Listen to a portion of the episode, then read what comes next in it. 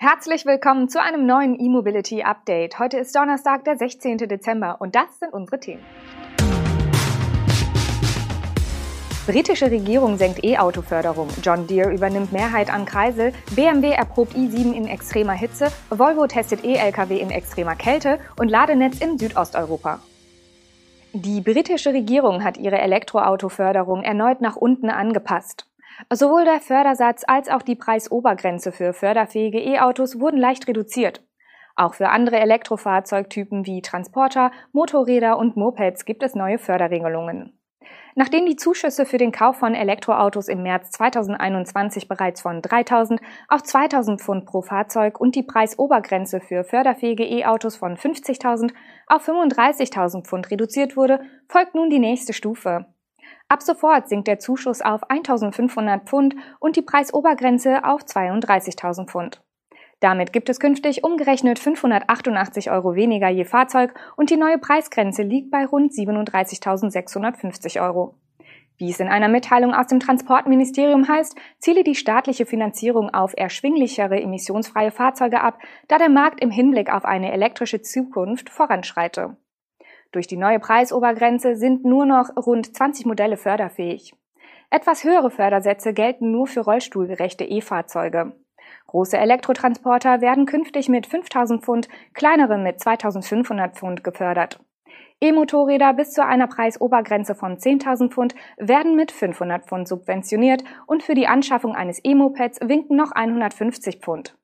Zudem will die Regierung im kommenden Jahr auch Regelungen für die Ladeinfrastruktur einführen. Neue Ladepunkte mit einer Ladeleistung von 7,1 kW und mehr müssen etwa kontaktloses Zahlen ermöglichen. Der US-Landmaschinenhersteller John Deere hat eine Mehrheitsbeteiligung am österreichischen E-Mobility-Spezialisten Kreisel Electric übernommen. Kreisel soll weiter unter eigener Flagge aktiv sein. John Deere sichert sich aber den Zugang zu der Batterie- und Ladetechnologie der Österreicher. Die Beteiligung ermögliche John Deere die Integration von Fahrzeug- und Antriebsstrangdesigns auf der Basis von hochdichten Batteriepaketen und die Nutzung der Ladetechnologie von Kreisel zum Aufbau von Infrastruktur. Wie viele Anteile John Deere genau übernimmt und wie viel die Amerikaner dafür bezahlen, geht aus der begleitenden Mitteilung nicht hervor.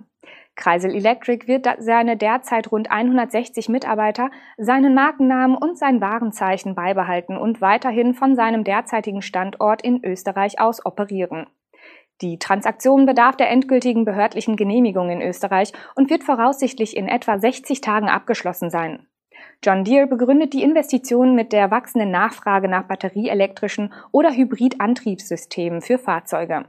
Dabei geht es nicht unbedingt um große Landmaschinen, aber Produkte wie Rasenmäher, kompakte Kommunaltraktoren, Kleintraktoren, kompakte Baumaschinen und Straßenbaumaschinen.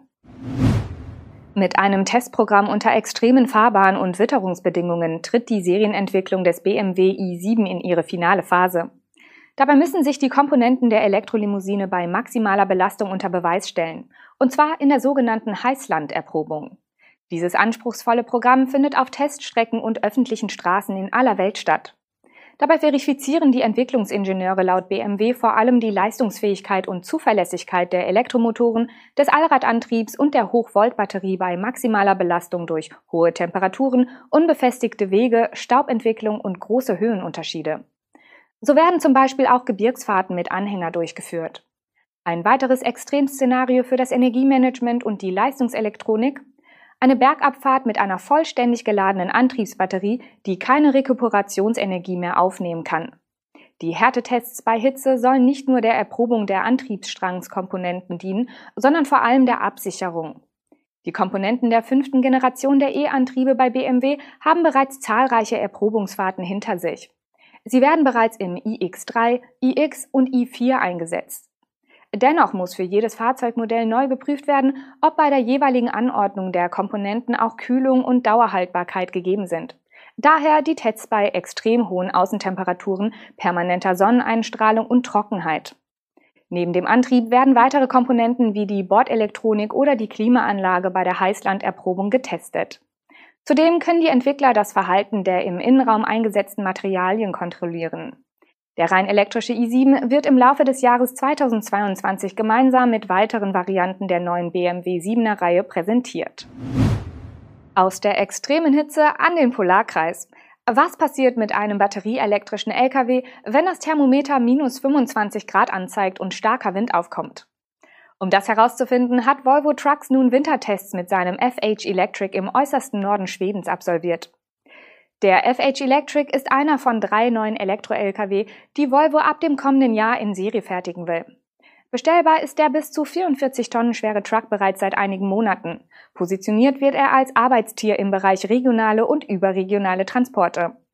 Für die Tests unter winterlichen Extrembedingungen ging es im Heimatland des Herstellers bis in die Nähe des Polarkreises.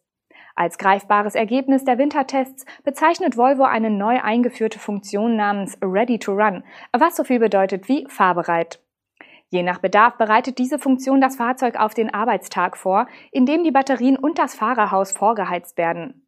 Die Optimaltemperatur der Batterien liegt bei circa plus 25 Grad. Der Fahrer kann das Vorwärmen über eine App per Fernzugriff starten. Diese Vorkonditionierung soll für die 44-Tonnen-Modelle von Volvo Trucks verfügbar gemacht werden. Die Produktion des neuen Trios wird nach Herstellerangaben in der zweiten Jahreshälfte 2022 zunächst mit Zugmaschinen starten. Anfang 2023 dürften die Fahrgestelle folgen.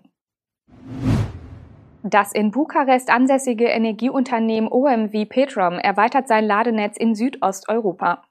Insgesamt rund 100 schnelle und ultraschnelle Ladestationen will der Ölkonzern bis Ende 2022 an seinen Tankstellen in Rumänien, Bulgarien, Moldawien und Serbien installieren. Das Gros der Ladestationen soll dabei in Rumänien und Bulgarien entstehen. Dort sind 80 Stationen an den eigenen Tankstellen vorgesehen. Davon sind 19 bereits realisiert. Bei 20 der Stationen sollen ultraschnelle Ladevorgänge möglich sein, wobei OMV Petrom nicht ausführt, um welche Ladeleistung es sich konkret handeln wird. Ferner sind fünf Ladestationen in Moldawien geplant. Außerdem sollen fünf Ladestationen in Serbien an Autobahnen entstehen, und zwar im Leistungsbereich zwischen 100 und 200 kW. OMV Petrom verfügt gegenwärtig über 787 Tankstellen in Rumänien und angrenzenden Ländern. Der Ausbau der Ladeinfrastruktur steht also noch am Anfang. Und damit sind wir auch schon am Ende. Vielen Dank, dass Sie dabei waren. Wir sind am morgigen Freitag mit dem nächsten E-Mobility Update wieder für Sie auf Sendung. Tschüss.